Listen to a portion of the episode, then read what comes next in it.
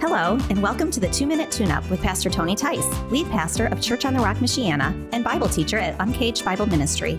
It's our prayer that today's Two Minute Tune Up will provide a spiritual adjustment for the soul.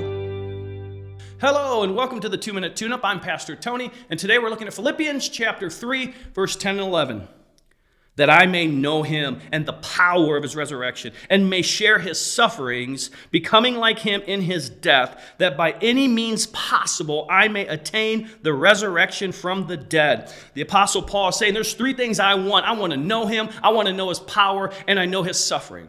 Now, let's be honest. I think for most of us, two out of three ain't bad, right?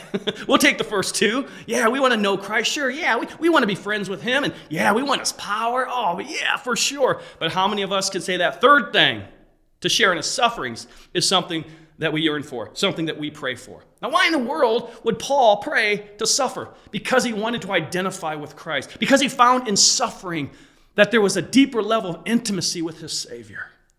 I wonder if we have that kind of yearning for the Savior. It says in verse 11 that he just wants to be resurrected from the dead, not because he wants to go to the place of heaven, but because he wants to be in the presence of his Savior. Can we say that? We so yearn to be in the presence of Jesus, and that, that we are willing even to suffer if that'll make us uh, more intimate in relationship with the Savior. What an incredible challenge for us today. We want to know him, we want his power, but don't be afraid of the suffering. It's in the suffering we get to know him even better. And that's our two minute tune up for today. We hope you were encouraged from God's Word today. If you're looking for more resources for studying the Bible, please go to uncagedbibleministry.com.